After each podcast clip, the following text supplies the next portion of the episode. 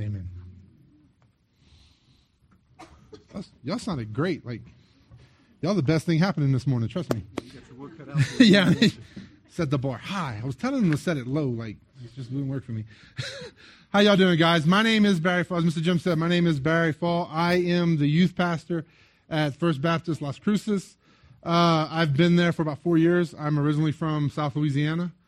Uh, go LSU. And if you're a Bama fan, you're a Bama fan. um, that was mean, and uh, I don't care. Um, so we're going to be in 1 Samuel chapter 7. So uh, just kind of turn there if you got a chance. We're going to be in 1 Samuel chapter 7, going through verse 1 and 13. Uh, start off like this How many of you have heard the word crazy lately? Right? I, am a youth pastor, so it's used all the time. I get it, right? Right? Uh, it's kind of one of those buzzwords right now. Yeah everybody's crazy, right? Whether good, bad, indifferent, everybody's crazy, right? The kids in the youth group are crazy. Everyone's crazy but me. My in laws are crazy. My husband's crazy. Uh, you know, whatever. Uh, it's just cra- your pastor's crazy. Like, I'm going to be honest with you, Brother Larry, I love him to death. He was texting me. He is in contact, Mr. Jim. He is, because he texted me five times while worship was happening. I literally texted him back, enjoy your vacation. Stop texting me. Church has started. And I get back, that's funny. I'm like, so your pastor's crazy. I'm just throwing it out there. huh? Y'all knew that already, right? Good. See, it, it, didn't take long. I've known him for about three years, and there, there was a hint. Um, so for the next 30 minutes or so, I'm going to try to convince you that it's not everybody else that we're all crazy. Okay? Shouldn't be that hard of a, of a, of a stretch for some of y'all. Um, let's define crazy. Crazy is doing the same thing over and over again and expecting a different result. Can we agree with that? Doing the same thing over and over again and expecting a different result. Like me keep clamping this this microphone on that keeps falling off my ear. But here's the problem with that we don't like change, right? We don't like it. And the only way we are going to change is if the prospect of the change is better than the condition in which we are in. Does that make sense? It was the theologian Ozzy Osbourne who said it best. Y'all got it, I'm glad. There are millions of people going off the rail on the crazy train. Right? We will, we will ride that train until we cannot stand it anymore, right? Think about this. You've, you've seen the news lately. If I hear one more thing about a politics, I'm going to just like turn off my TV and never turn it back on again until after a couple Novembers from now because it's crazy. Like, I'm done with it, right? We, we, we get to the point and we ride that crazy train until we've had enough. How many of you can finish this statement for me? Enough is, right? I have three kids. One of them's a 14 year old girl and a freshman in high school. Enough is a, mm, right? I, am like, at some point, I'm like, I'm gonna, you're not going to make it to 10th grade. Like, it's just, I love you but I have I adopted you, so I have a return slip. I can return you, right? It's just how it works in my life. Um, and then I have a son that's just like me, and oh my God, I'm going to strangle him before he turns 11 because he's 10, and I can't beat me out of him. Uh, y'all know what I'm saying, but but right, so so we hate change, we fight change, we we we resist that change until enough is enough right? I, I use this example all the time. Me and my wife have a bet. Realize I graduated high school and played college ball at 265 pounds. That's what I graduated high school and played college ball at. I haven't seen 250 since like freshman year in high school. So me and my wife have a deal. Uh, If I hit 250 and stay there for a couple of weeks, I get to shave my beard. I haven't had a clean face since 2014. I worked on helicopters for 18 years of my life, and I had to be clean shaven every day. So I bought a sugarcane farm in southwest Louisiana while I was pastoring a church. And I just woke up one morning and said, I'm not shaving. And my wife says, Well, your beard looks better than your face, so you're keeping the beard. So I haven't shaved since 2014, right? Like this is this has been me since 2014. Which I kind of enjoy because if I shave at six o'clock in the morning, at two o'clock I have a five o'clock shadow. I grow pretty my, my beard grows pretty quick. But so if I'm telling you, if I get to 250, I get to shave. And you walk up to me after church and say, Hey Barry, how are you going to get to 250? And I tell you, oh, I'm I'm just going to keep doing what I'm doing. I'm not going to change my eating habits. I'm not going to work out any differently. I'm not going to do anything different in my life. You would look at me as I was crazy, right? Because the reason I am at 295, 305, depending on the day, is because of my lifestyle, right? Because I'm from South Louisiana and I eat a ton of carbs and rice is my best friend, right? So that, that is me. So if, and it sounds crazy even coming out of my mouth, right? Like, like you would look at me and say, that, That's crazy. You're going to stay fat and you're going to never have a shaven face. You're right. But that's where Israel was at. When you turn to 1 Samuel chapter 7, they have been riding this crazy train for 20 years. Okay? You're looking at, at the book of 1 Samuel the last time you hear about Samuel is in chapter 3. Verse 1, uh, uh, chapter 3, verse 1 reads this In those days, the word of the Lord was rare. And then you go the next four chapters and you find out that Israel is in chaos. They have this high priest named Eli, and he is like, he's a loving father, but he's one of those out of the place fathers that doesn't discipline his kids. He's got these two sons, Hophni and Phinehas, and they, you would be hard pressed in the Bible to find any more morally corrupt guys in the Old Testament. They are doing some unspeakable things in the temple. And because of that, and because of Eli not stepping in and being a the high priest and being their father, God judges his whole family. And in one day, he, him and his whole family, all of the male descendants, die. The Ark of the Covenant is taken by the Philistines, and Israel is in total shambles.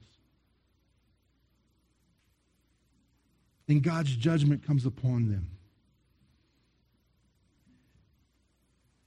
This is where we pick it up in 1 Samuel chapter 7 verse 1. So the men of Kiriath Jearim came and took up the ark of the Lord.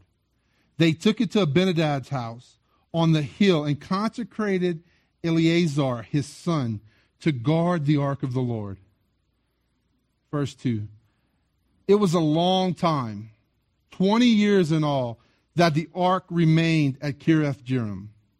And all the people of Israel mourned and sought after the Lord. And Samuel said to the whole house of Israel, If you are returning to the Lord with all of your heart, then rid yourself of the foreign gods, the Ashtars and commit yourself to the Lord and serve him only. And he will deliver you out of the hands of the Philistines. So the Israelites, whoop, sorry about that. Ah, oh, forget it. So the Israelites put away their Baals, put away their asters, and serve the Lord only. Then Samuel said, Assemble all the Israels at Mizpah, and I will intercede with the Lord for you. Then they had assembled at Mizpah, and they drew water and poured it out before the Lord. On that day, they fasted and they confessed. We have sinned against the Lord. And Samuel was the leader of Israel at Mizpah. And when the Philistines heard that, that Israel had assembled at Mizpah, the rulers of the Philistines came up and attacked them. And they went, uh, and when the Israelites heard of this, they were afraid because of the Philistines. They said to Samuel, Do not stop crying out to the Lord our God for us, that he may rescue us from the hands of the Philistines.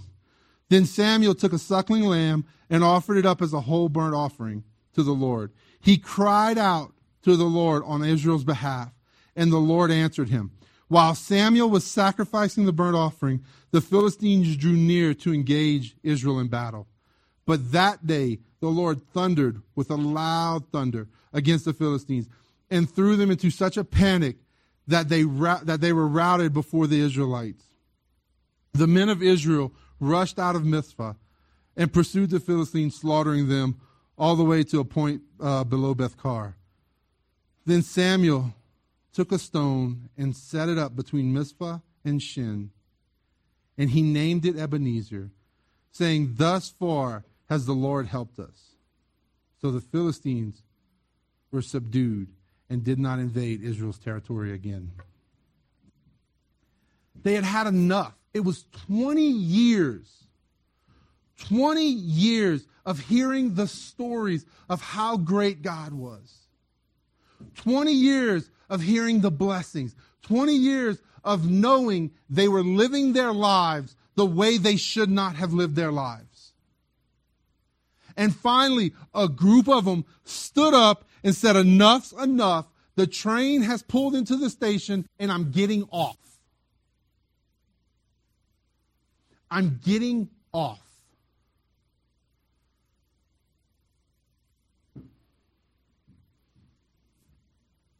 With 20 years, change coming into effect. And I said it earlier nobody likes change, right? If you think somebody likes change, try something. Change it. Dare you. Paint the walls in here. Change the time of Sunday school class. Change anything. And you will watch somebody blow a fuse and lose their mind. Tell me I'm wrong. Right? We all know this. Israel got to the station. They said, I'm done. We've heard this. We, we, we've heard the stories. We've heard everything. We have no high priest. We have no leader. We're all these 12 different tribes living on our own. God promised us all these things. He promised us all these blessings. Where are they? How many of us feel that way today? Dude, as a youth pastor and just as a pastor in general, I get it all the time, right? It's been a long time since I felt God It's been a long time since I've heard from God. Right? You've ever said that or thought that?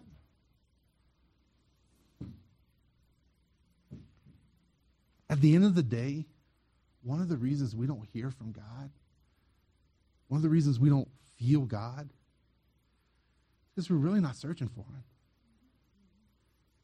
See, this is the hardest part of this sermon that I'm preaching today. Is getting you to realize that enough's enough. Getting you to realize that being okay is not okay. Because in general, I mean, you might have those one or two areas of your life be like, yeah, I'm, I'm kind of messed up right there. Yeah, I, I shouldn't have done that. But overall, I'm good. I'm better than that dude, right? And feeling that dude, right? I'm better than mm, whoever. When is the status quo good enough? When is the status quo good enough? It hit me really hard this year. Right? I have a tradition that I do with my kids, and I've done it for the last 10 years since they were in, since my daughter was in kindergarten. Every day, the first day of school, we go have breakfast, normally at McDonald's. Me and them, I, I go grab them breakfast. We eat breakfast as a family, and then uh, I take them to school and I drop them off. I pray for them and I drop them off at school. This year, when, when I was doing it, I realized I had three more years with my daughter, and then she was out of my house. Right? I, unless she lets me do it when she's in college or she doesn't leave. That that three more years, this is all I had with my daughter. And I took her to school, and I was praying for her, and I get the, oh, dad, stop it. And I'm like, shut up and let me pray. It was very holy of me. Um, so I'm praying for her, and I drop her off at the first day of school, and I'm watching her walk into Centennial High School in Cruces. And I see all these hundreds of kids piling out of vehicles. And this quote from a book that I'm that I was reading at the time, and still I, I go over it a lot. What is the faith of the next generation worth? That's all that kept ringing through my head. What is the faith of the next generation worth? Well, let, me, let me draw it a little closer to home. What is the faith of your kids? What is the faith of your grandkids? What is the faith of this community worth to you? And is the status quo good enough? I realize Cloudcroft is not a large community. But there's a lot more people in this community than are sitting in this room right now. There's a lot more students in this community than are sitting in this room right now. What is the faith of the people not sitting in this room worth?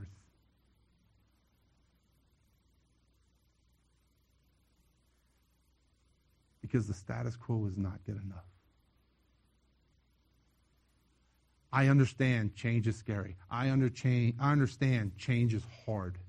And I understand that my faith is private. But if we were called to be private, if we were called to be status quo, you wouldn't be sitting in these chairs. Christianity would have died with the 11 guys sitting in Jerusalem 2,000 years ago. 11 guys who said status quo isn't good enough and died for their faith. The 11 guys who said Jesus dying on a cross is worth proclaiming. His salvation, His grace, and His mercy is worth proclaiming. Israel comes to that point that status quo is no longer good enough. And look what they say in verse 2. Look how they do it. Look. The principles are here. And all the people of Israel mourned. They mourned. I understand. Look, I understand mourning is not sociably acceptable, right? If you lose somebody close to you, if somebody dies, you can cry for a day. But by the end of the week, you, you need to step it up. You need to suck it up and keep going, right? I, I grew up, my dad literally broke his back in the oil field. He was a company man uh, for an oil field company in southwest Louisiana. He, he got in a boat wreck and broke his back. I grew up in the oil field. If it doesn't fit, just get a bigger hammer. I'll make it fit, right? That's my mentality to this day, right? I, will just put my head down, I will plow through doors, and we will just get it done. You know, uh, again, my mentality crying is for women and children, and men don't cry, right? Right? We, we you just you put a job in front of me, I'll get it done. They mourned. They, they, they wept. There's this word in, in the Greek, it is uncontrollable weeping. They wept because the state of their country. Guys, when's the last time you wept over somebody's salvation? When's the last time you've prayed for the salvation of your community? When's the last time you prayed for your family member to come to faith? This is what Israel's doing. Israel is hitting their knees knowing that everything is going wrong and they are weeping, they are mourning for their country. Look here, I, I, again, I do not like emotional sermons, right? I, I, I, I believe the Bible when it says, love the Lord your God with all your heart, mind, and soul. Some of us take it to the mind too strong, right? Some of us look at it and say, all right, it's all about knowledge. It's all about taking it in. It's making a decision to follow God. But there's that aspect of emotion. I'm not saying check your heart at the door. I'm not saying check your mind at the door either, though. Men, if you are the leaders of your household, if you are the spiritual leaders of your household, and you don't cry over your family, you need to check your heart. When I was working on this sermon, this hit me like a ton of bricks. This hit me that when was the last time I actually truly prayed for my kids? I'm not saying, because I go through the motions, right? I pray for my family. I pray for their spouse. I pray for their husbands and their and, and my son's wife that he's coming. I pray that God brings them to faith. I, I pray for all those things. But I had to be honest with myself. It's been a while since it's been from my heart. It's been a while since, since it came from here. Proverbs says that your heart is the wellspring of life. That, that, that's where your life comes from. I, I can pray for my kids up here all day long. I can pray for this church.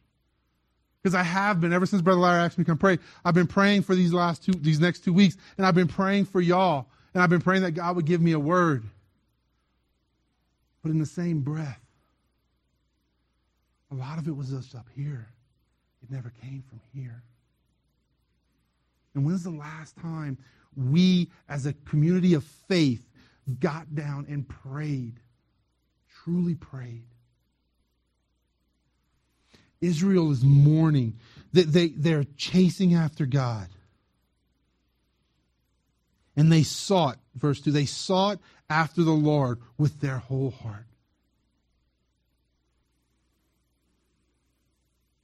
Samuel says, if you're returning to the Lord with all of your heart, then rid yourself of the foreign gods.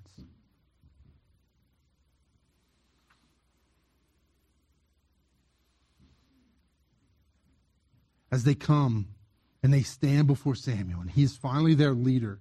He, he, is, he is the high priest, he is their prophet. Samuel says one thing to him If you're returning, if you're coming back to God, if you're going to expect to be in front of the Lord, there's only one way to come, and it's to come wholeheartedly. Well, I, I say this a lot to, to my kids. How much faith does it take to be saved? How much faith? Anybody? But doesn't the scripture say that the faith of a mustard seed moves a mountain? Right? How much faith does it take to get saved? It takes faith. The mustard seed moves the mountain, but it takes faith to be saved. There's no measurement that God says that it takes to be saved. It takes faith. And that faith looks different for you and you and you than it does for me. But it takes faith. Samuel says we come wholeheartedly to the Lord,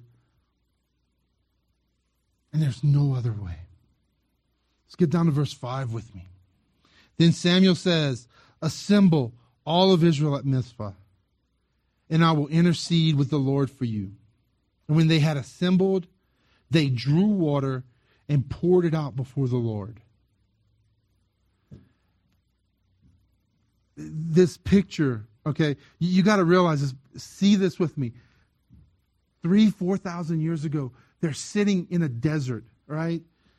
They all assemble. They draw water. Okay. They didn't go to the tap, turn on the tap, put it in a pitcher, and then walk up in front of Samuel, right? It takes some effort, right? It takes effort. And in their day, in a place where the desert, where water is scarce and, and is the giving life, They walk up in front of God and they pour it out. They pour it on the ground. And I don't know if you've done that down in Cruces, couple thousand feet that way, or even Alamogordo, where, where, where it's desert, right? Y'all have it nice, green, and pretty up here, and there's water flowing. You go down there, there's not a lot, right? And you pour that water out, you ain't putting it back in the pitcher. You pour it out, it's gone. And it's the symbolizing of Israel coming before God and them saying, I need you more than I need water. I need God more than I need life. And if you're not going to show up, God, then there's no point in living and I don't need a drink. They came before God. They poured out the substance of life. They're mourning, they're weeping, they're confessing their sins.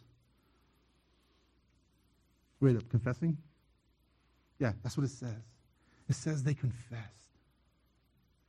I said it earlier, guys. Our relationship with the Lord is, is personal, it's not private. You understand what I'm saying right there?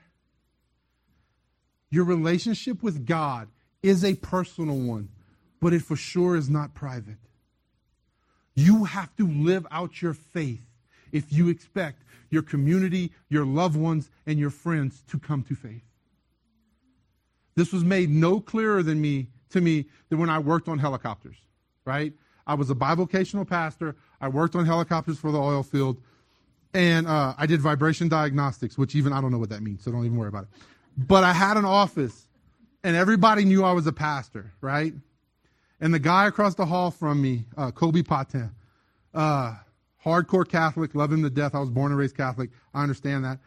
Hardcore Catholic. And I would get on the phone sometimes and I'd get frustrated because it's oil field and you've got to understand this. So it's oil field. I get on the frustra- I get on the phone. I kept a Bible on my desk.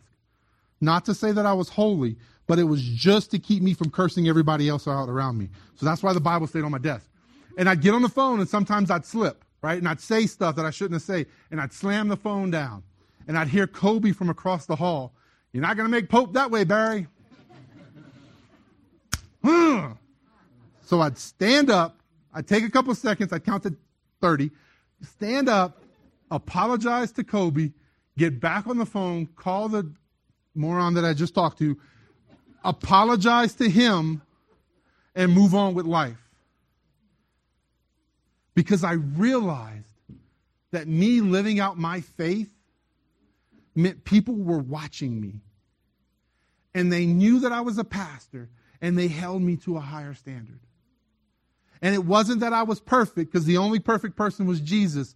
But how I failed and how I repented of that failure meant mounds to Kobe. It earned me respect with Kobe and other people in his family. To the point that Kobe, being as Catholic as Kobe was, I preached his grandpa's funeral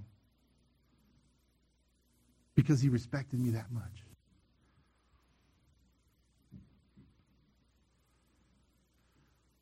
We have a personal relationship with Jesus Christ, but it for darn sure ain't private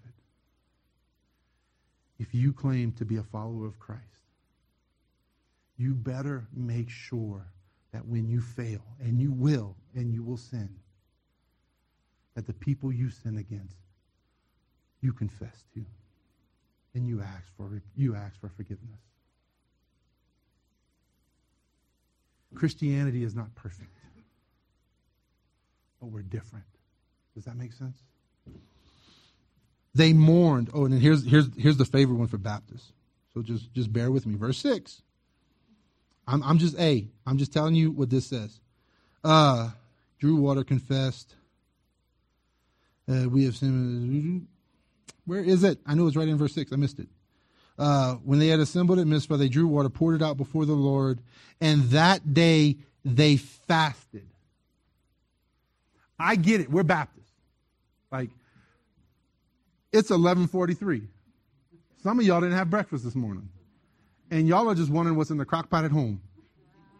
Right? Or or does Mad Jack's, he needs to hurry up because Mad Jack's line is going to be, and I'm not going to get any brisket. Right? That some of y'all are thinking that. The fat dude on stage is thinking that. Um, they fasted. Now, now realize this: the Bible only calls for one day a year you fast. Right? As Baptists, that's a four-letter word that we don't talk about. And when we do talk about it, we use it as a stick to hit God to get what we want, right? Well, like, like, well, I'm to fast so God can show me. I'm to fast so God can give me this new job, truck, girlfriend, boyfriend, whatever, right? How many of us have done that? How many of us has used that? Or how many of us have just never fasted at all? Now, now see, understand, there's different types of fasting. I encourage my youth group to fast from technology all the time. And the point of fasting isn't that God's in heaven with a big stick waiting for you to mess up and be like, okay, see, you broke, pam, right? No, it's the point of fasting is when you remember or, or, if you're if you're fasting for food when you get hungry it reminds you of your dependence on the lord so it should cause you to pray right? For like the kids, when I tell them to fast from technology, when you want to go play the video game, that should remind you of God and you should, that should lead you to prayer. That's the point of fasting. It, it, it's your dependence not on that thing, but on God for sustaining your life. So, so when they, they fasted, they, they went to that point where we've poured out the water, we're fasting, we're knowing that if God doesn't show up, if God doesn't, if He doesn't show up in this point, in this place in our lives, our lives are not worth living. And we're done. And you come to this place where he goes in verse 7. And when the Philistines heard that Israel had assembled in Mizpah, and the rulers of the Philistines came up to attack them. And when Israelite and when the Israelites heard it, they were afraid of the Philistines, and they said to Samuel, Do not stop crying out, catch this, to our God. God had went from this abstract of 20 years, we've heard about all this stuff, to a place where he was theirs. And I get it. The Philistines in this day and time, they were ruling over them. They heard of all these people coming together. They thought they were coming for an army. So the Philistines show up to protect their property, to show Israelites who's boss, right? They show up full force, everybody in hand, and, and we're going to win.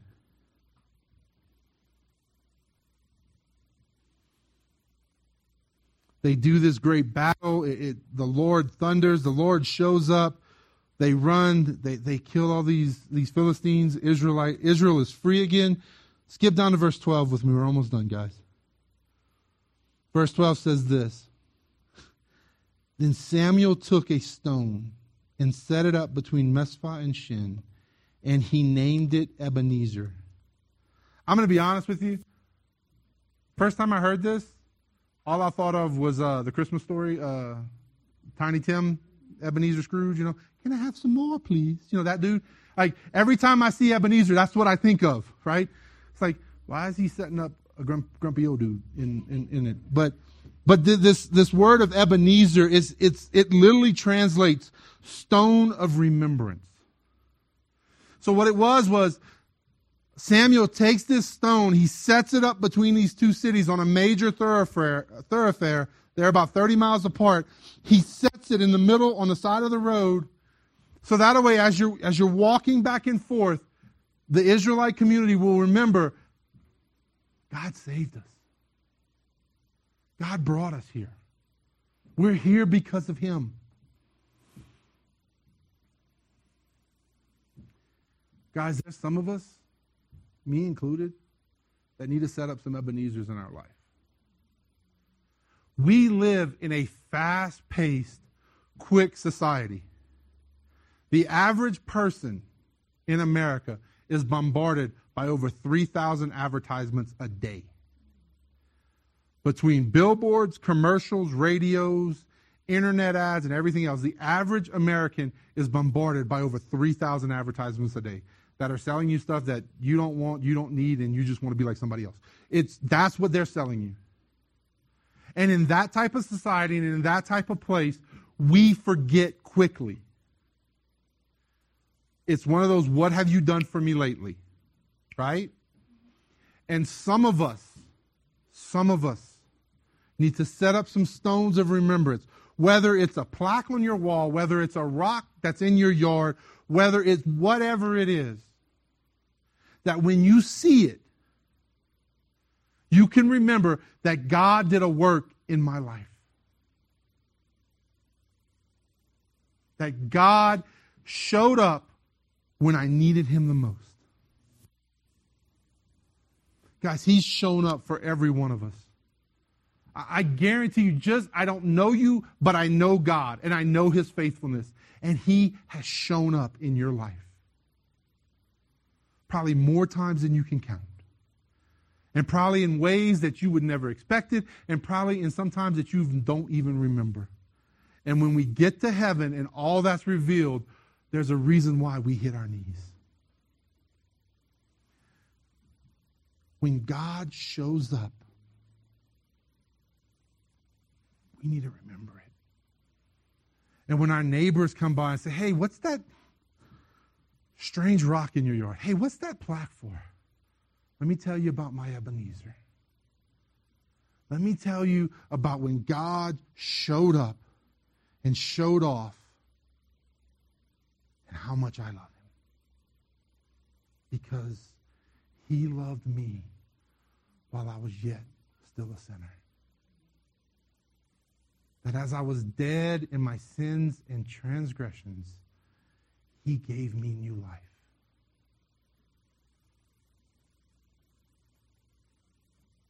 And that's my Ebenezer. That's my stone of remembrance.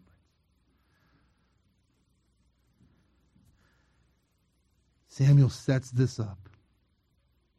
And scripture says, So the Philistines were subdued and they never invaded the Israelite territory again.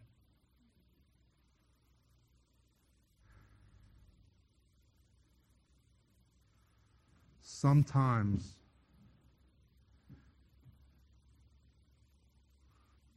when I've done everything that I can do and I have nothing left, I turn to God and I yell out for help. Let me pay your dumb tax.